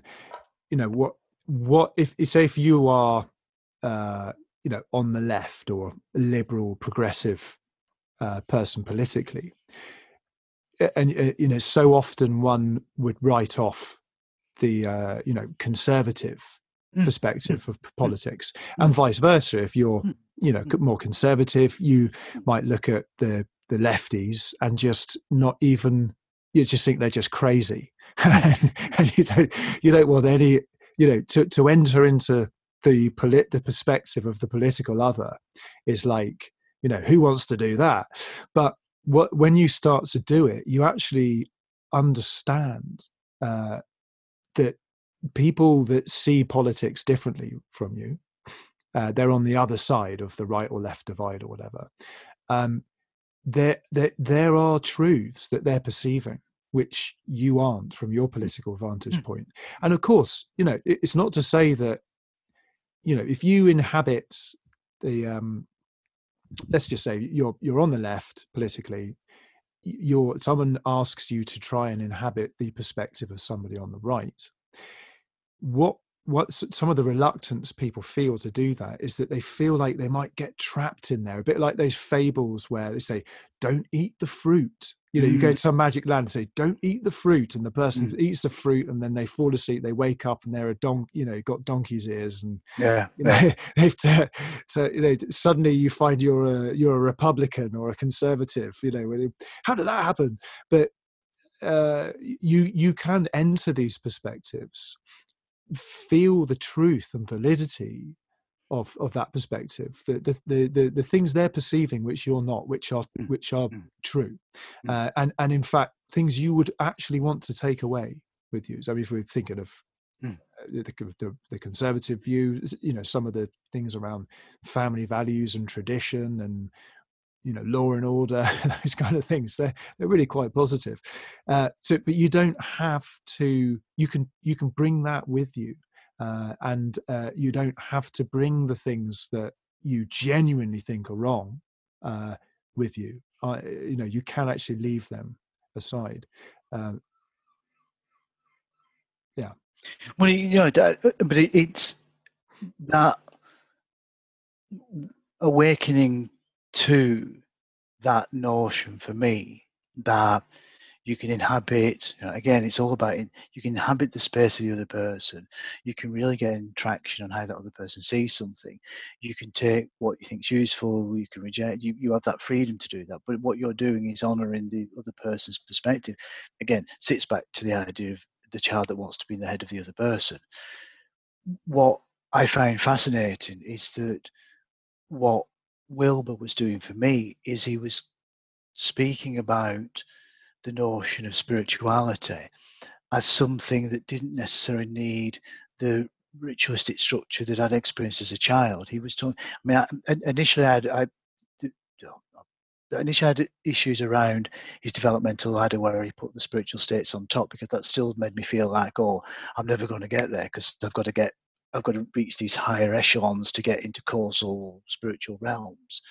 Then there was the shifting of how he mapped his, his views and things. But what Wilber, be for me, what really excited me is when Wilber and well, the Wilber Combs matrix, where Wilber said there's a developmental attitude, and then at every level of your consciousness there is this access to these states these these beautiful spiritual states and he was sort of for me he was kind of saying this is the map of it this is what it could look like and what i realized is that the reason why my mind didn't switch on in the 70s and 80s is because I like cartography, I like map making, I like understanding maps, I like drawing maps. I don't mean literally going out and drawing the maps of London streets.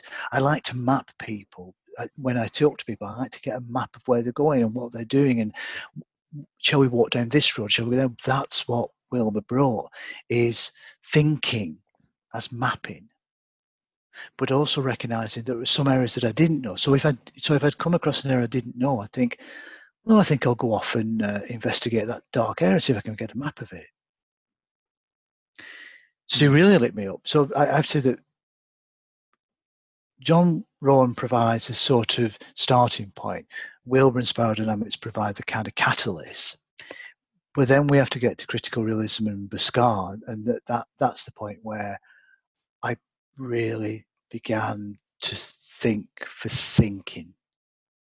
I, I find, I mean, it, it's it's a massively complex thing, and I don't know if we really want to go into yeah, that space. I mean, I, I, I have to confess, um, critical realism is not. I mean, I, have I've not spent a lot of time uh, with critical realism trying to understand it, but I think partly because it seems very dense and um, d- difficult to understand. I mean, and really that should be a, a, an indication that it's something I should uh, try and spend some time to understand. I was talking to Layman Pascal the other day, and he was saying one of you know a really simple practice for your mind is to read stuff that you find difficult.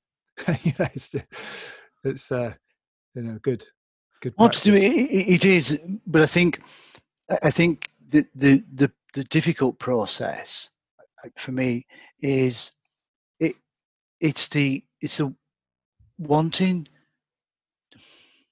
I heard Bhaskar speak at a at a festival that had been organised by EnlightenNext, and because he, he was in, in London, very near where I live, I went along, and he was speaking about non-duality, and he, he, he was his talk was called "Activist for the Real," and Bhaskar said something that I'd never heard anybody say before, which is he said, "Non-duality is the causal property of social cohesion." And I never heard anybody say that before. He, can't, he, he wasn't talking about some grand spiritual satori gesture, or he wasn't speaking about going off into ashrams or or spending ten days in silent retreat. He was saying non-duality, ontologically speaking, or the sense of being, is what is necessary for human beings to interact with each other. And I kind of went, wow. Wilber never said that. Spart Hampson say that. This is a man professor of philosophy saying, This is how it is. And he, I got so excited about what he said that I then went off to read one of his books. And I picked his book up and I thought, Oh dear God, it's really hard. Yeah. But he inspired me so much by what he said that I began to pursue his stuff and unravel it. And I'm still unraveling it. And you know, and I, have met the man, I've worked with the man, and he he was for me, if I wanted to suggest what a spiritual being is like in the gentlemanly quality of the man, it was Bhaskar. Bhaskar just was a gentleman and he took time for people. He didn't need to take time for people, but he, if we think about that idea of practice theory consistency, he was constantly consistent. And that's what I, I, I the, the re, I loved the man so much because he was consistent, because he was secure, because what he what he believed he could speak about, and he believed that what he wanted is a philosophy that could affect people at an everyday level. The unfortunate thing, of course, is that he was writing for an, an audience that were anti what he was talking about. So he had to a very complex. He once said to me, "I have to have a complex argument because." I, I'm arguing against I'm arguing with people who have complex arguments. Yeah, that makes me. Uh, oh, it was. Uh, oh, it was some some guy who uh, who does some some uh, coaching business coaching stuff and uh, he was in a room full of very intelligent people and he was just like saying i've been attacked by clever people you know it's um and he was obviously a very he was a very clever person himself but he was he, he was yeah it's like what it's like to be in that kind of environment. Yeah so so you, you have to be as clever if not cleverer than them in a way. And so that's that was that was unfortunately the the space in which Bhaskar inhabited as an academic. But as a person his philosophy impacted on his life. And that's what I find really lovely. And I also find that he there was no grandiosity about him. There was no cult around him, and and he was really addressing things in a way that made deep sense to me.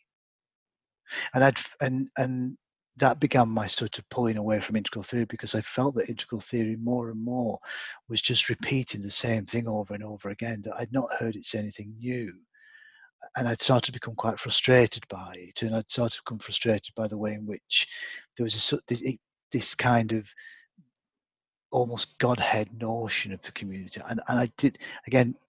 therapeutically speaking, that's primarily because I started feeling like it was becoming a bit religious. Hmm. Um, for me, because of my experience. So, the, is there could, could, is are there YouTube videos of Roy Bhaskar talking in a more conversational tone? I mean, it, it, is there somewhere where you know the, the people that are not the hardcore academics could could could encounter his work uh, and get some kind of traction with it? There, there is a, a website that's just been reactivated, and it's it's called it's the Critical Realism Network, and um, there is um, on the critical i think if you type in i think it's it might be www.criticalrealismnetwork.com or something like that but if you type in critical network there are there's a there are a series of very simple videos of somebody talking about critical to, in, to introduce critical and then there's an interview with roy which i think is about six minutes long and it and somebody said it's the most succinct way that Bhaskar has talked about his entire philosophy in six minutes. Right. And that's yeah, what, that's, that's, what, what, I'm after. The elevator speech. Yeah, yeah.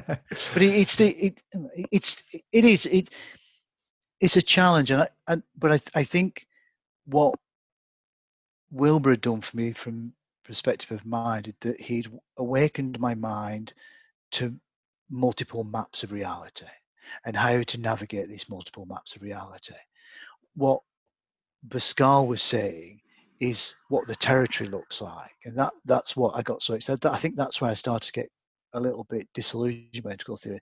Is that is that the, uh, that notion of the map's not the territory, but keep giving me the map. I want to know the, the territory. We'll just, yeah. we'll, just we'll, we'll, expand the map. We'll we'll have eight zones and we'll have eight horizons and we'll have a cube.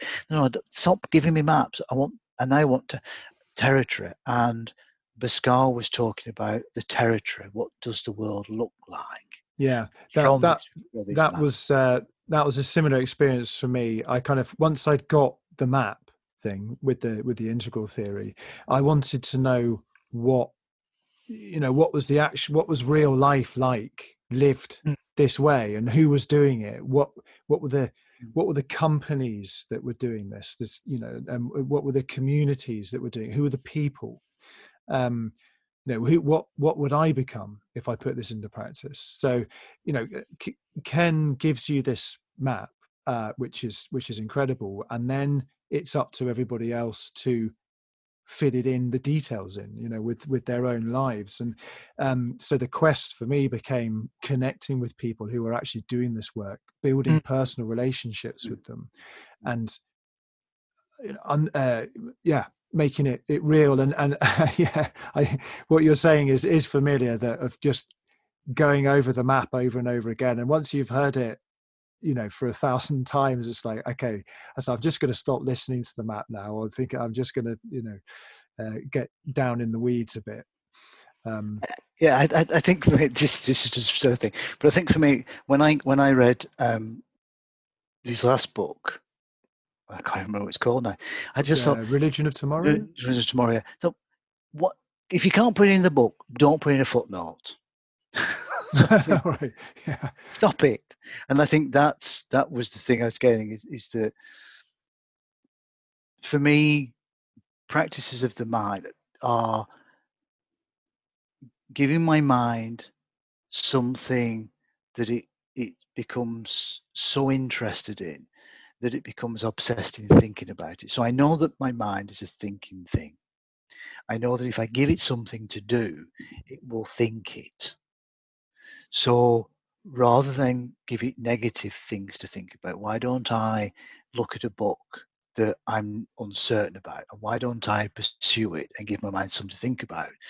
And so I'm, I am, it, it's interesting to go back to the notion of um, the, the, the sort of um, some the the it's not the dumbing down so much as it's the taking concepts and creating the the way in which the concept is put forward without getting too academic. So I've I've just read a, a book on is the the orgasmic living the orgasmic life, which is a women's book on tantric sex, but it's done in a very Californian way. It's a good book, and it's an easy book to read. And as I was reading through it, and I thought it's a good book, some really interesting things. There's some things I think I was a bit dumbing down that, but what it does is it offers the gateway to really investigating more of this stuff, and it's that's always my starting point. I'll always read a sort of um, a self-help book first of all. I think, oh, I don't, I don't want to go and read the academic papers on this particular theoretical approach, but there's, a self-help book that I can read, It's sort of that's Pepsi it a bit, but it's a really useful tool because people want me to put by. I'll go and read that, and then after think, yeah, I really enjoyed that. Now I want to go and find out more about it. So I've yeah, always it's, kind that. of uh, laddering up or something. Yeah, yeah, yeah, yeah, yeah. So that so so this useful thing, and maybe that's if if I was to say what would be a mind practice, I would say laddering up. The the if there are things, I mean, that's what with the um, with the, the order of natural necessity, which is the book that, that I edited from some talks that I did with Roy in 2014, the notion of that book was to try and create that idea of laddering, that it was to present critical realism in a way that was kind of accessible to many people, that would give them enough grounding in his theory to want to say, now I think I'll take on a more challenging book. Hmm. So I think there's a real space for those kind of um, front door books, really. Yeah. I think I think there's too many, but I think yeah, we have to talk about the fact that you do them because they sell well and all that sort of thing. I'm we we've nearly done two hours, which is uh, amazing. Wow. And, um, I've absolutely loved this conversation. It's been brilliant, and it's oh. been very interesting doing it with the video off. Um, I think that saved the audio quality. Uh, the audio quality yeah. of the call's been good, um, but it's it's interesting how not having the video there really changes the the nature of the conversation. It's been been quite interesting for me to notice that.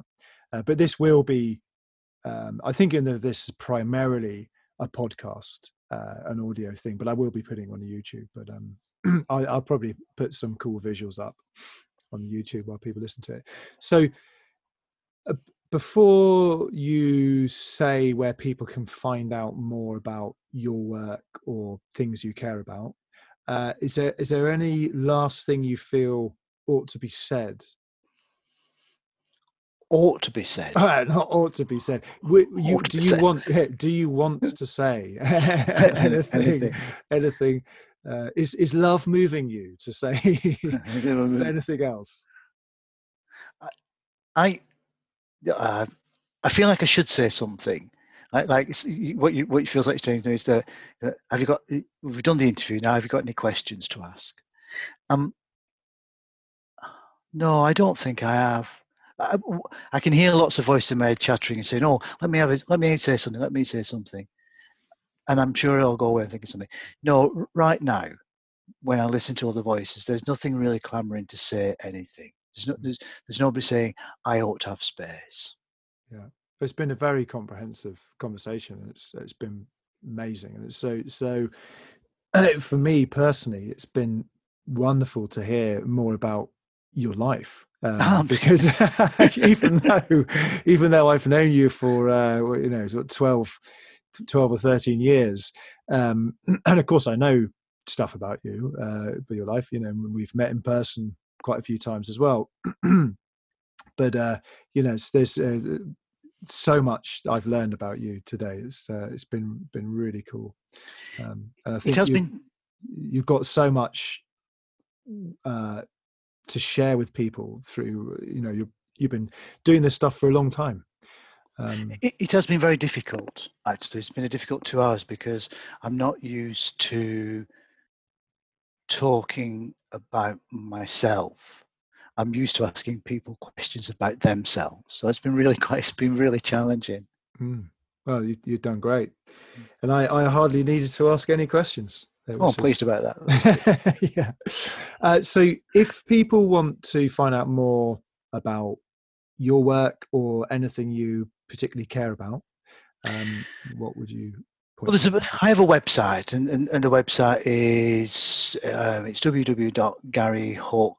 www.garyhawke.org, and and that's that's sort of it's a, it's a it's a professional website in that it sort of details my professional things that I do, like what what do I do to earn my money, and also there there's lots of things about me rambling about things that have suddenly angered me or frustrated me or I wanted to speak about. So there's lots of me right there, and also there are some testimonials and reviews of things that I've done. So it's a good place. People wanted to get a sense of what I am. That's a good place to go to because you, you it some, sometimes it can be a bit theory heavy, and sometimes I can get a bit sort of over preachery, but that's that's the place to go to know more about me. Cool, and uh, I mean, I'll just do a testimonial to say that it, has been such a powerful thing working with you all these years, uh, and um, you know, I can plan to to do to do many more as much as, as much as you can tolerate. Um and uh, I've got know, very high tolerance. okay, but it's uh, I, I, you've been an amazing psychotherapist, and what what made me seek you out uh, initially was that you brought this great breadth to it of of of this whole you know if we were to break it up into body heart mind spirit you know you bring all of that to it it's not just your kind of classic talk therapy um, it, it's it's been a really transformative thing for me, um, okay. and uh, I've been I'm so grateful for it. And uh, so I, I get you for what it's worth, my uh, recommendation is, uh, well, is, for, is there. But it, but for what it's worth, is that it's worth a lot. Yeah, well, it certainly has been for me. Um, and thank you so much uh, for your generosity in giving this time to, okay, to talk. Even though it's been a challenge, I've enjoyed it. Yeah, me too. Cool. Um, I and I will no doubt speak to you soon. And uh, who knows, might uh, get you know, people on as repeat guests on the podcast. Oh, exciting! yeah. All right. Lots of love, Gary. You take care of yourself. Yeah. Bye. Cheers. Bye.